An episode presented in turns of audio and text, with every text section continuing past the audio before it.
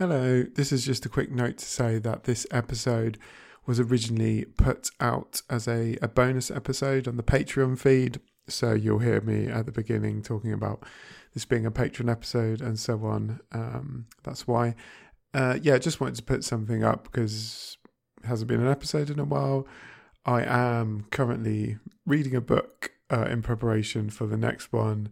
It's taking me way longer than I planned next year I am going to try and plan things better because I've I've ended up I feel like I've ended up doing too many episodes that required me to read books, which takes uh, which is fine, but obviously takes time. And when I have a lot of other stuff going on, it's like just hard to squeeze it in. Um, I need to yeah. So next year I'm going to try and do, for example, plan a few more film episodes or whatever. It's much easier to squeeze in like watching a film or something.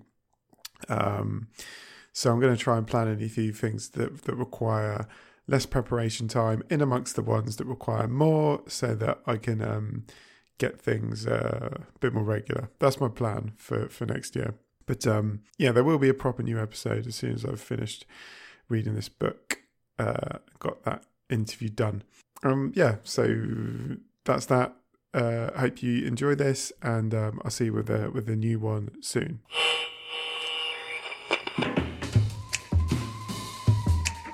Welcome to Utopian Horizons.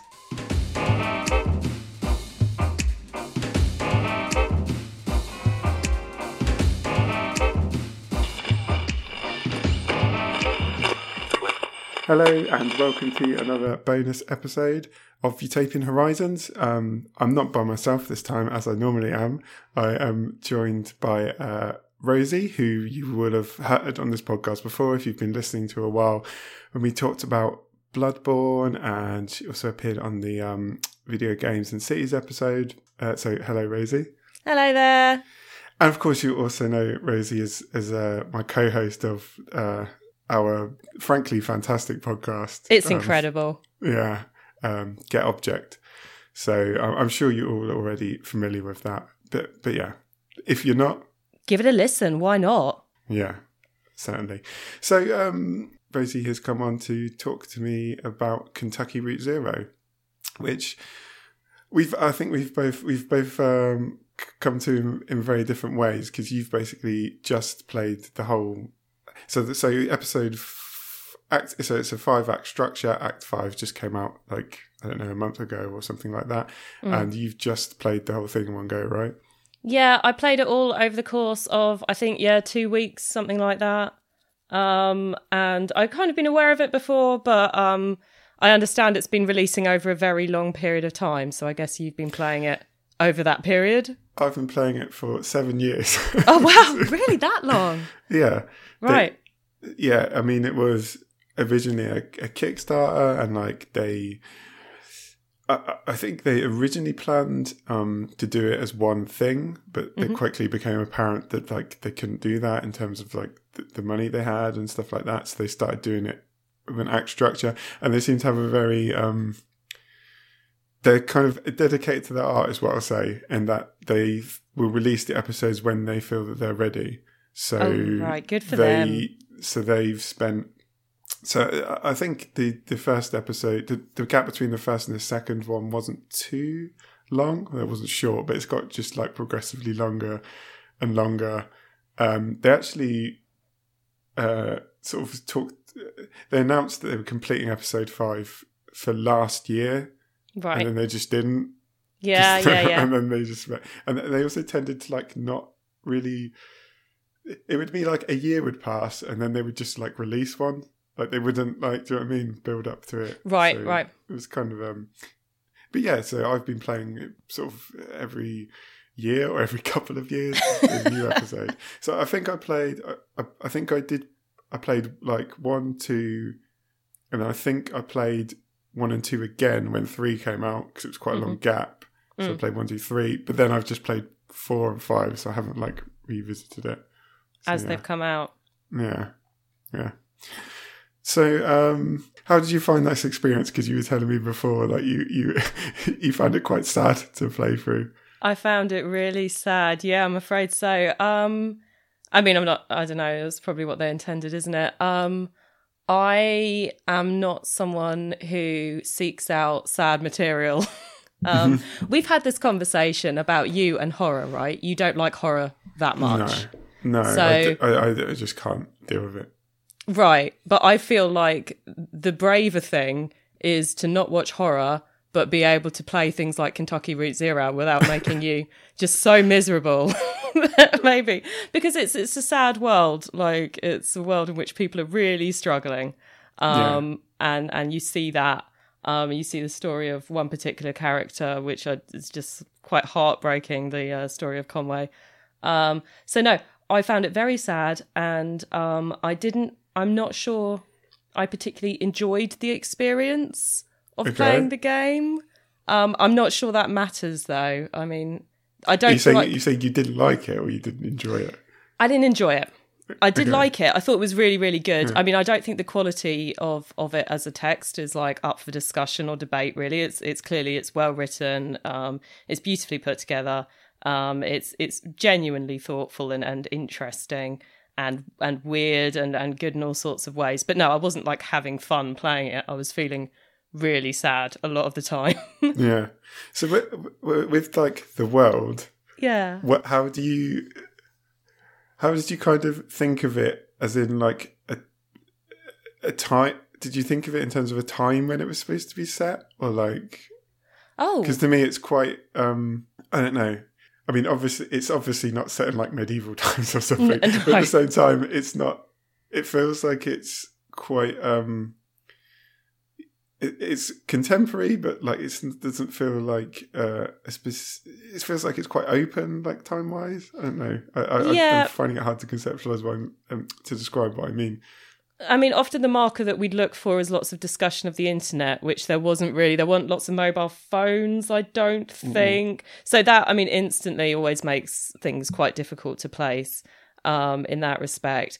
Maybe a little bit in the future, but but I don't know. It felt like kind of now to me, um, because of all. The, sorry, go on. No, I was just going to say, I- I think it's um, it's about. To me, I, I think of it as a game kind of about, uh, like, the experience of living in late capitalism. Mm. So, and it feels like it's kind of covers all that the the time that that encompasses. Yeah, if you know what I yeah. mean. No, I think that's I think that's exactly right. Um, that yeah, it feels kind of timeless, but also specific to our age, perhaps. Yeah.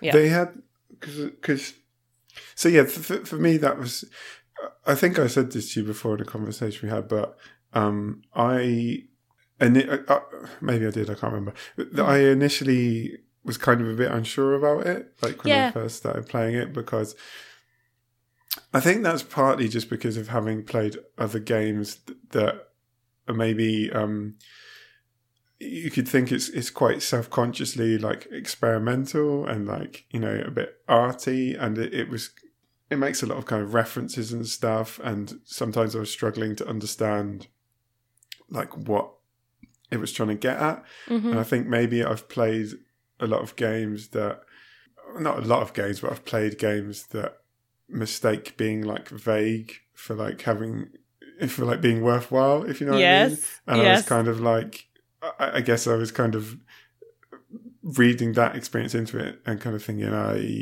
is it just going to be like all very artsy, pretentious, and and necessarily think it's valuable because of that. But it, the kind of the thing that really um, made it work for me was like the consistency of the economic themes, Mhm. which is why I yeah say it's a game about like capitalism because there's all this stuff when you're moving through it. Like that's a, a, for me like what the tragedy that we've talked about is always connected to like the the miners in Act One, where it has mm. like the the miner, and they have to they got paid. They was it they had to they got paid in tokens or Yeah. something, and if they wanted like air to circulate in the mines, they had to like put tokens in. and like buy the- fans. Yeah, Yeah. and there's like a disaster where they were all killed. Like, and I think like all the I think all the main characters are kind of affected by that in some way. Like, Mm. obviously Shannon's family uh, lost their home, and that's kind of evidently broken that family to some extent. Yeah. Um, Conway obviously mentioned. Uh, I don't know, maybe we can talk about that. Um, is that uh, yeah? Did you have a, a character who kind of connected with you the most, or or is there anyone in particular or anyone's story? Um, so uh, Conway's was the one I found the most um, emotionally difficult, um, but I think it is actually just the saddest story as well. Um, um, Shannon, I really liked. There's something about a character. Now I can't remember whether this is something that just happens or whether it's a choice and it's something I chose because um, part of the mechanics of the game is that often you get to choose what a character's going to say, right? Um, but the first time you meet her, she comes kind of uh, sort of in my imagination, it's like you know she's she's kind of dashing up to Conway, um, and and she says, "Can a person be haunted?" Is like the first thing she said, and I find that really fascinating. I thought, um, yeah, I thought I thought that was really lovely. I thought haunting was was tied into the um, perspective of the world and and the the strangeness really well.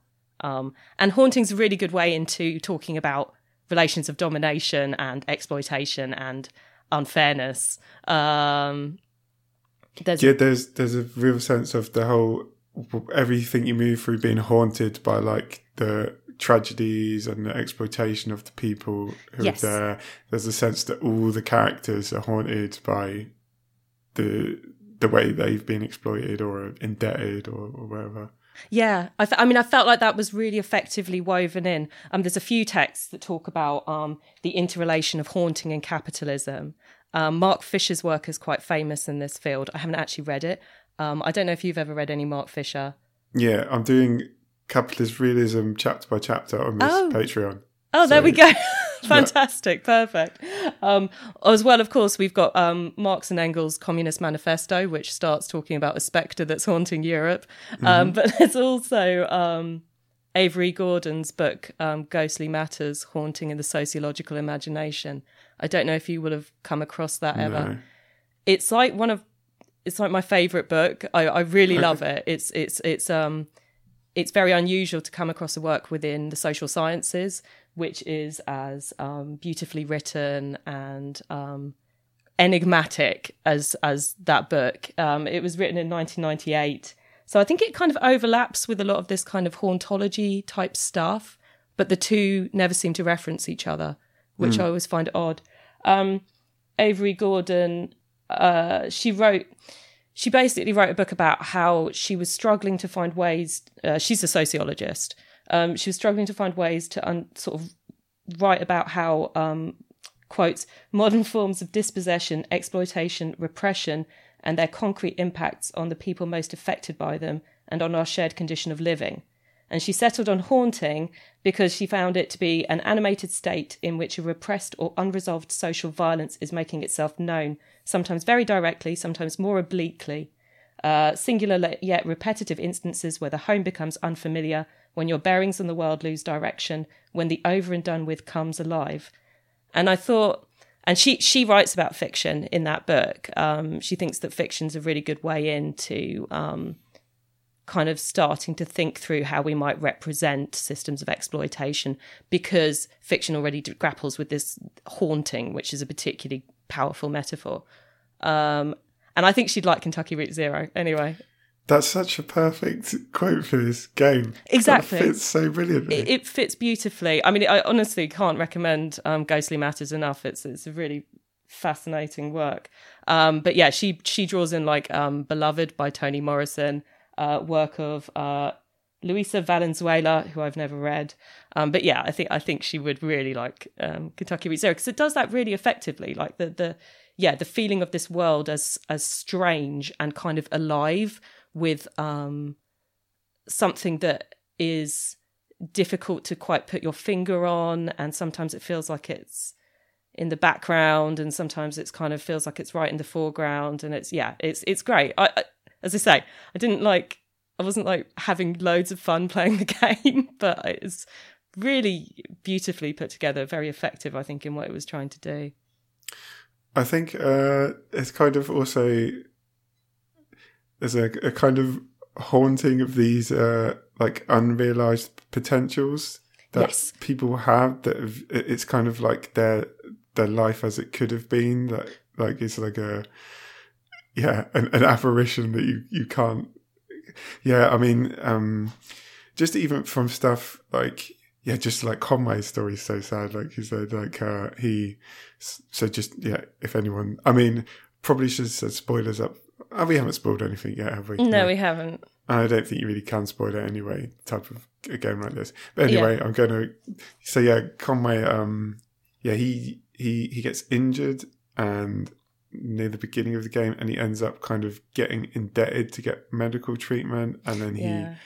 he falls into alcoholism and kind of signs up to give his life to like this distillery and there's this sense of him like fading like he Mm. almost becomes a spirit doesn't he he's like fading he's less and less a person it's Yeah. just on this yeah but even like that medical treatment thing because there's the doctor that he sees is like he tells some like nice story about it's something like about how his grandma was ill or something like that. I can't remember, but it was some like personal thing about how he wanted to then become like a medical. He had like this really genuine reason for wanting to become, and then he was like, "Oh, and I had to pay for college and this company." Like, so, and then he basically like sells this.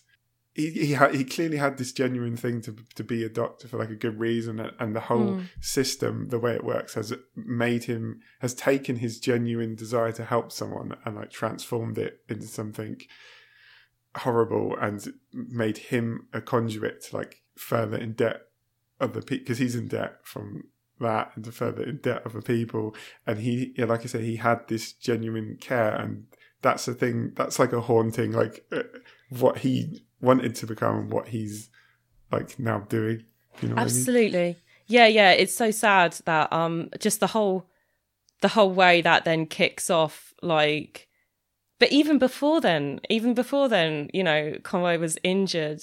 You know, he got this injury that he had to get fixed by the doctor. And that injury is like, well, you know, and he because he was still working and maybe he shouldn't have been working at his age. Like the whole it's just like it's so sad from beginning to end. All these circumstances pile up. Um but as you say yeah the doctor the way in which indebtedness works in that game um as a system in which people then in quite a few of the stories uh, you know um characters are made to work against the interests of one another because of their indebtedness.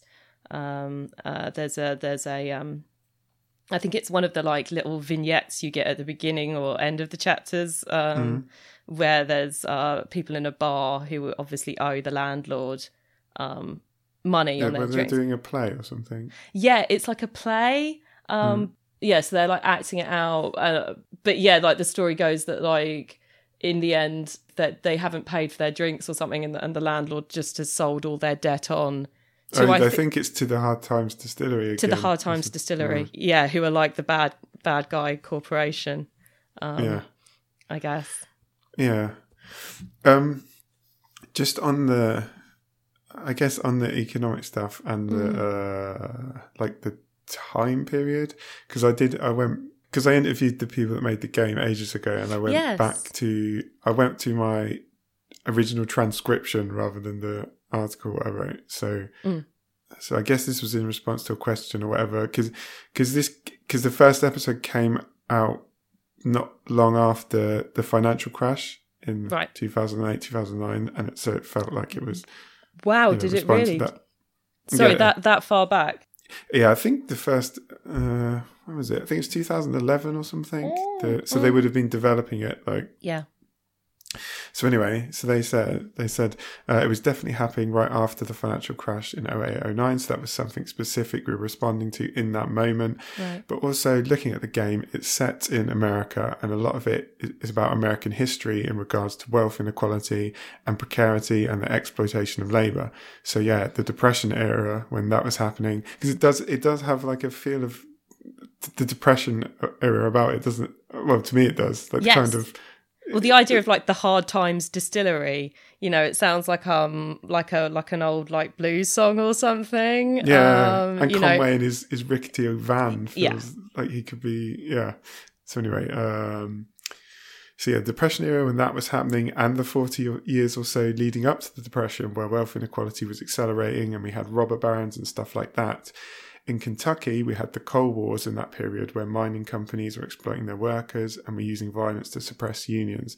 And another period that we look at a bit is also the 1970s during the oil crisis. That was also a period of labour conflict in Kentucky with the coal mines here.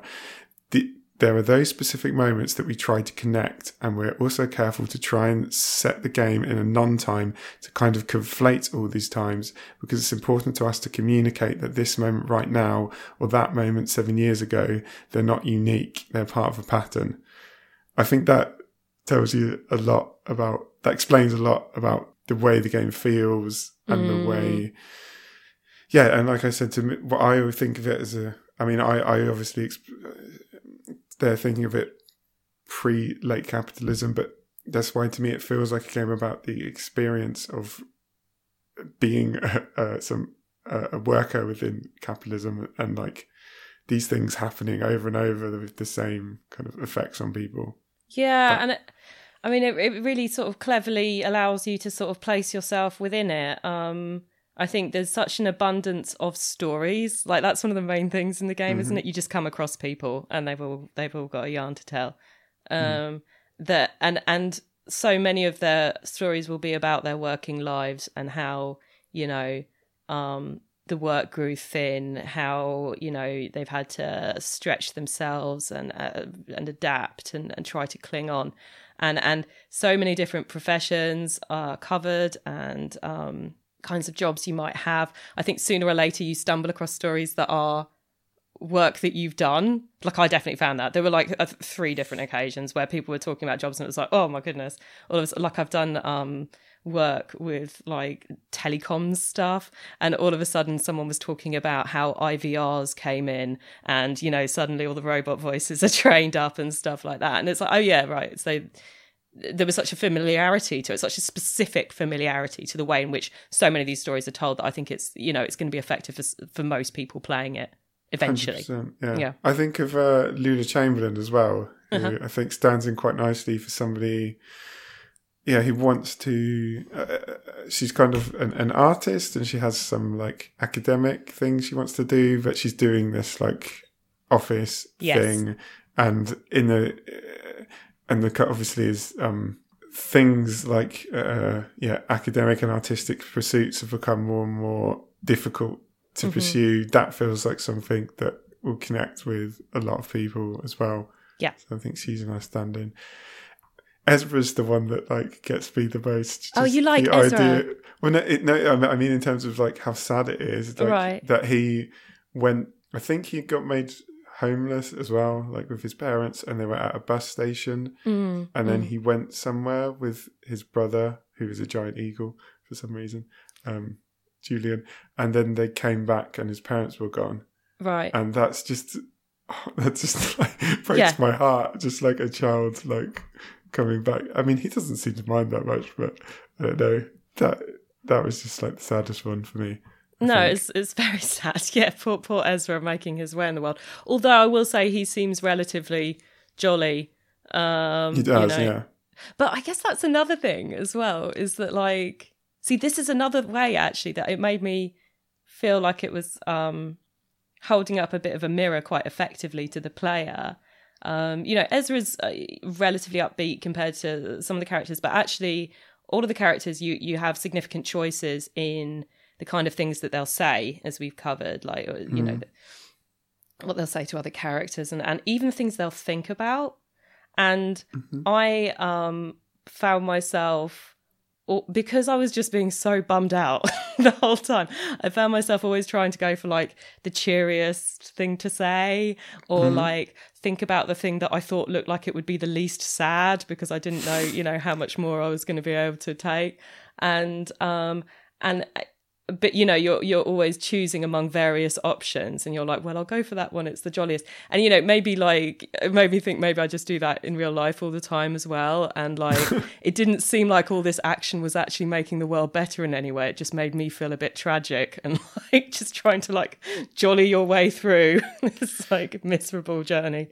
Yeah I don't think the choices in this game have an effect in the sense that they do in other games. Right Like, I was not, interested right. um it's not like it's more about like the the tone of it i guess i Mm. mean this is a thing that lots of people have said but it feels more like you're being positioned as like a a, a co-author or something Right. more than like inhabiting the characters um one of the things in there like is something like it says I can't remember the, the phrase, but because I, I just remember this because it was in the article that I read. I looked at. It's like uh, the the phrase is like com. I, was, I can't remember the exact thing, but just say like Conway walks over here. Mm. It's not you walk over here, or it's like Conway does this. It's like you're being positioned like a a step away from Mhm. it, so you're you're kind of yeah in a more kind of authorial position. I think. I that makes know. sense. Yeah like that yeah it's more sort of writerly. Mm. um, yeah. That um quote you had ages ago you talked about not uh not something about home like uh, when home becomes unfamiliar.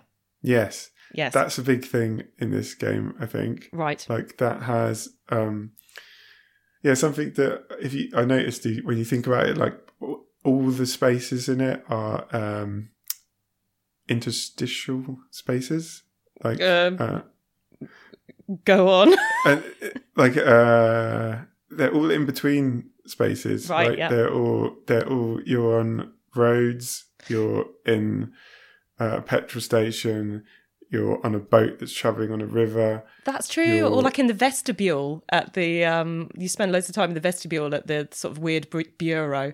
Yes Yeah. Okay. which is like uh, uh, and like that's like explicitly like a bureaucratic space we have to um navigate the different pieces of bureaucracy and you're doing it to get so it's like a place of transition that you're going here you, you Mm, go to mm. that um or you go to that uh that parking is it parking no no no it's a warehouse or a parking lot that's been changed into a church or something yes. So it's a place that's in transition from Yeah. what it was to something else.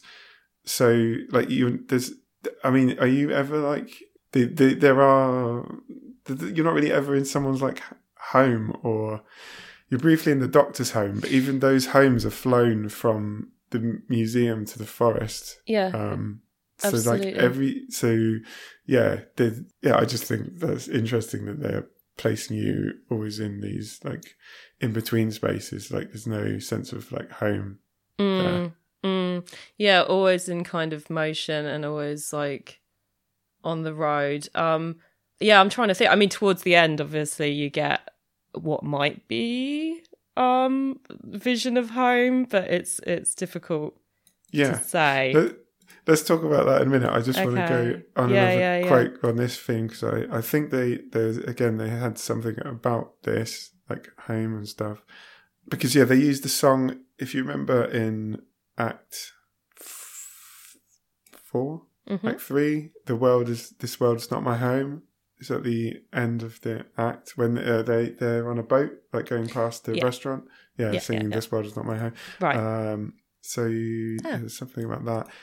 So they said, well, there's an overall theme you're making to delivery. So a lot of these places intersections on the most basic level. sure. You're transitioning through spaces anyway. But yeah, there's themes like um, I don't know if that's a typo. I've put Jake in a second act. that must be a typo. Ah. Whatever. The second act uh, is about home. Uh, and there's the museum. Yeah, the people being displaced. And there was that song, an old hymn that we used in the original trailer, and that's in the game. Um, it's that song, This World Is Not My Home. The thematic of that is I'm just passing through. And related to that, uh, it's a function of that feeling of being precarious, of your life being a precarious proposition economically, that you don't have the agency to take ownership of the world. You can't put down roots or anything. So you're sort of being shuttled through. and Kentucky itself is also, I always felt, a place full of transitions. It's a border place in a lot of ways. Um, ge- geographically, we pass from the farmlands of the Midwest into the Appalachia. The, that passage happens through Kentucky. During the Civil War, it was this contested border place. And then there's this idea of just going off into caves and passing through. A cave is the threshold between the above ground and below ground. That's why caves are sort of mystical, interesting sites. Hmm. So, yeah, that whole that all that stuff I think ties back to all the economic themes. And when I read that, that always that resonates with the kind of things that I was thinking or feeling when I was playing it. Like, and yeah, it does. Yeah, precarity is the the the thing. Like the way all these people's lives are so fragile and so susceptible to to tragedy, and that's what's the really sad thing about it. I think. Yeah, everyone is just sort of clinging on. I mean, it is it is sad. Yeah, it just feels. I mean, do you did you um? I wanted to ask you this because obviously you you read um or or play or watch like lots of sort of dystopian stuff um for this. Um, do you do you like it? I'm not sure what the word is. Do you enjoy that kind of thing? Did you enjoy playing Kentucky Route Zero? And if so, do you know what it is you enjoy? Um. Yeah. Uh, yes, I thought you must do. Yeah. Um, like I said uh, early on, I was kind of a bit un- unsure, but um, I I always really like anything that's about capitalism. Right, I mean, right. I mean, I basically read any piece of media I I uh, I read or watch or listen to as being about capitalism. If anyone Sure. listens to this podcast, they probably know. Like, that's every episode basically. And Yeah. this is about capitalism. But um, if it's doing that explicitly at something, uh, I don't know. I just didn't. I'm just interested in, so I I enjoy that. Um, but but also it's it's kind of um, it's hard not to be impressed or enjoy it. I think purely on an aesthetic level, just Mm. the way they. And again, we talked about this before, like off um, air, like the the way it does things with like scenes with background and foreground. Um, Now, yes, I had something I wanted to say about that actually, because we were thinking Mm-hmm. about that. Um, yeah, so the kind of thing we're talking about is um, uh, there are there are points where you'll be like moving through a scene and something that had previously become background suddenly sort of um, you sort of move into it Mm. and and it becomes it sort of opens up and becomes the new sort of scene that you're in. It's difficult to describe. Mm. Yeah, um, yeah, the background will sort of come forward, or the foreground will sort of recede into the background. This, I think, is, I mean, following kind of thinking and reading around Avery Gordon's work, it did make me think that this is probably a really useful technique that we can use in fiction for thinking about the ways in which um, capitalism will play out in the stories that we have to tell of our lives. Because what is background and what is foreground? For instance, if we think about the story of Conway, um, they move his drinking. It, it it kind of kind of sort of comes out through the story that Conway probably has a drinking problem. it does it quite subtly and slowly. It does it, doesn't, um, subtly and slowly. doesn't um, make it clear. It, it absolutely kind of- doesn't. You and- at some point, you at some point know he's an alcoholic and feel like you knew it before without it's Exactly that. So well. Yeah, and because it's not at the very foreground. In so many stories, if we were to say, oh, what's happened to this guy? Why has his life turned out the way it has? The fact of his alcoholism would be in the very foreground rather than the fact of his medical bills or the predatory actions of the hard times distillery or the mm. impossibility of his stopping working or you know you know just the fact that something something that was completely unpredictable this accident happened to him and he you know he had to he had to get his leg sorted out. You know and that that stuff would all be in the background and, and you'd look at his drinking as the reason why his life turned out this way. But it, it does not feel like that is the reason his life turned out that way in Kentucky Route Zero. The stuff that's foregrounded is is the kind of systemic exploitation of people like Conway um, and maybe that's why he drinks you know um, I like that reading a lot. That's very nice. I, I think you can. It's like, and like we've we've we've said, and with that quote and stuff, it's always there. mm, I, I can think you can think of it that way. It's always there in the background, or sometimes moving forward and becoming. But it's like a, a yeah, this is an interrelationship between it as like as a as a thing that's sets the conditions for people's lives Yeah. and moves forward in like specific events. That's uh yeah, I Mm. like that. Yeah. Now that Yeah. occurred to me as maybe yeah, something that worked, and and just on an aesthetic level, it's very beautiful as well. The way that the scenes kind of shift and move around. Um, there's lovely soft lighting.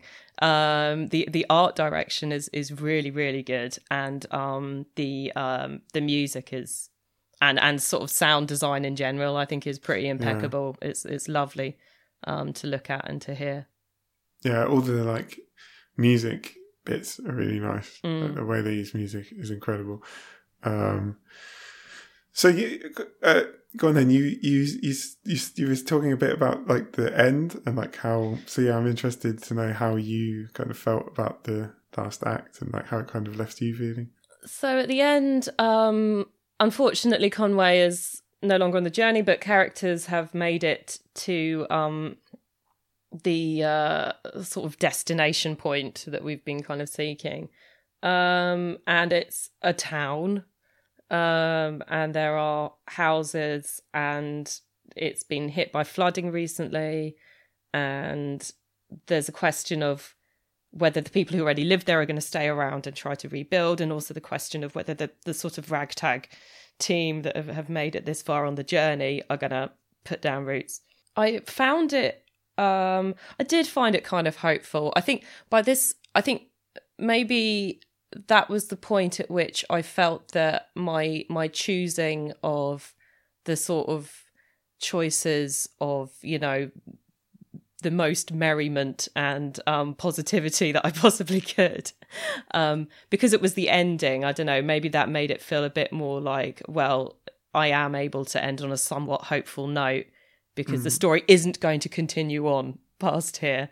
Um, so if I leave it with everyone saying, well, maybe tomorrow will be better, maybe tomorrow will be better, I don't know. It still made me feel sad because Yeah, you know, because you've got four options for people saying, "Oh, I think I'll move on. I don't think there's going to be, you know, I don't think it's going to work out here." You know, various things, and then one option being like, "Maybe it'll be okay." So even when you choose the "maybe it'll be okay" option, you're like, "Ah, it might not be."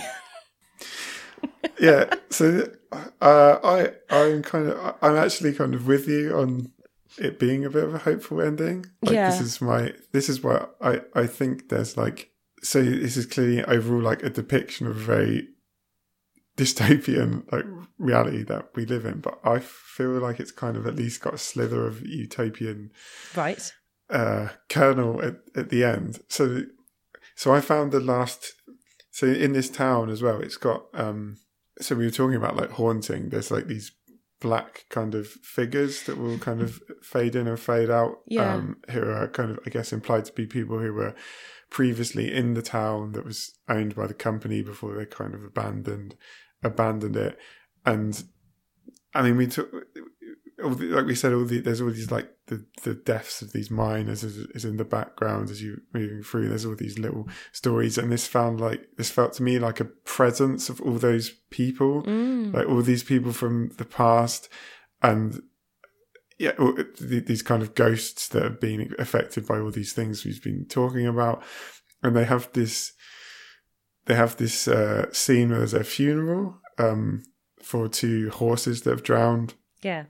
um, and it's again one one of these musical pieces they have where they sing like a hymn and the characters gather around and then it kind of zooms out a bit i think and then these figures like are there um for me that the way i interpreted that scene was like the horses thing was just the comp- didn't really matter it felt like that was like a mourning for like everything that Right. the game had been about like all the victims Yeah. of all these things like the, it felt like it was for those ghosts that were there um this and th- this was the bit i said to you before where i cried. Right. because i felt like it was about every single thing that the game had been about like this precarity and economic exploitation. This was like a funeral for those victims. Mm. not it wasn't anything to do with the horses for for me for like how i read it. And then that was like the mourning for that. And then it felt like afterwards there was a sense of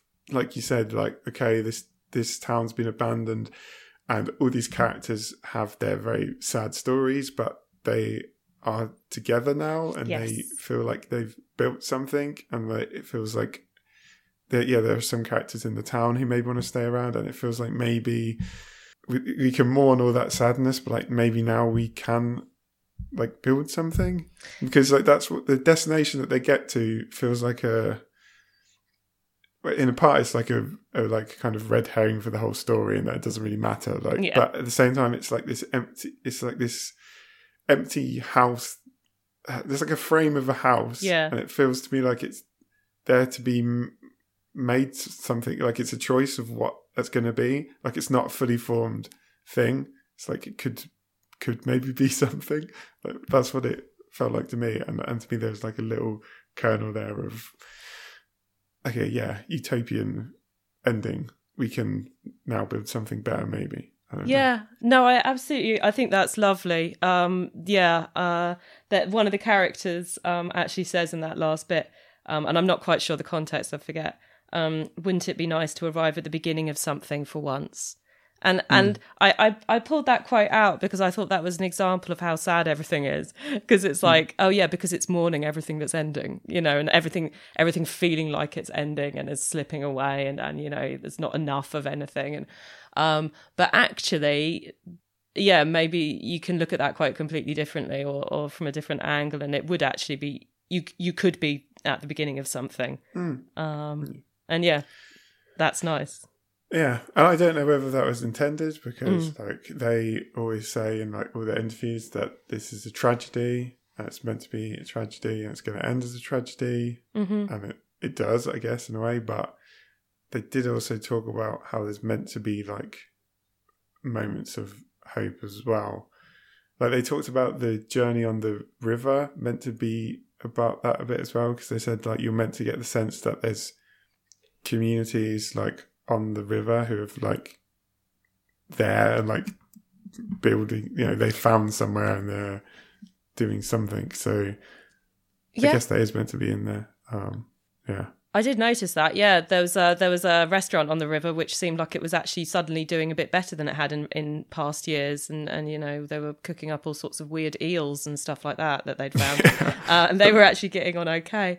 Um, yeah, I mean, I I, I guess there's de- I mean there is tragedy in the ending, isn't there? But I don't think they must have intended there to that hope because as you say the the the images of our kind of funny group of traveler companion friends um together in that kind of um blank slate of a home at the end. You you've you've got to take something from that. And and the fact that it's this town you know where uh, everyone can maybe sort of live close to each other. I like the way that the, the, the houses in the town are like all of radically different design um suggesting different kinds of um housing projects or or you know um different kinds of um ideas of community um that you can have um and, and um yeah the suggestion that maybe something some different idea of community could could happen here.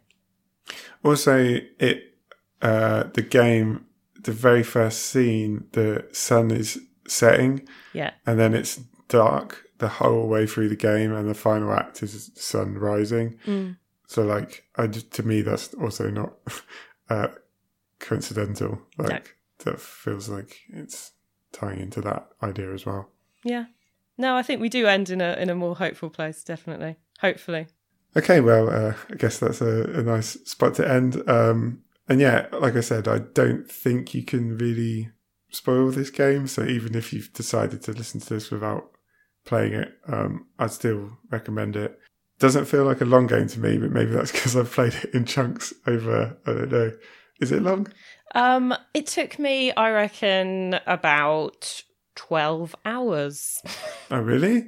I think so. It wasn't it wasn't short, but I did get stuck at one point, which is ridiculous in like a kind of game which doesn't really have puzzles or anything like that. So Uh, But is that because it because it does something which is unusual in games where like does this in the act?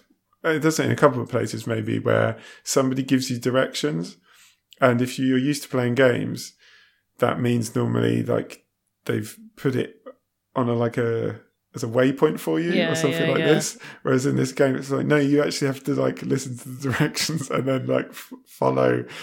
Do you know what I mean? Like, uh, Yeah, yeah. you, You, don't normally have to do that. go around on the like map. drive down the 47 and then at the burning tree take a left and then drive north for a bit and you, you actually have to listen to it and follow it which is not normal was it something like that or? Yeah, I mean, I did get stuck at bits like that. Um, but the bit that I got, there was a bit I got stuck on for like three hours, and it was literally because like it was because I hadn't spoken to all the people I needed to speak to to progress the Okay. scene, and I couldn't figure it out.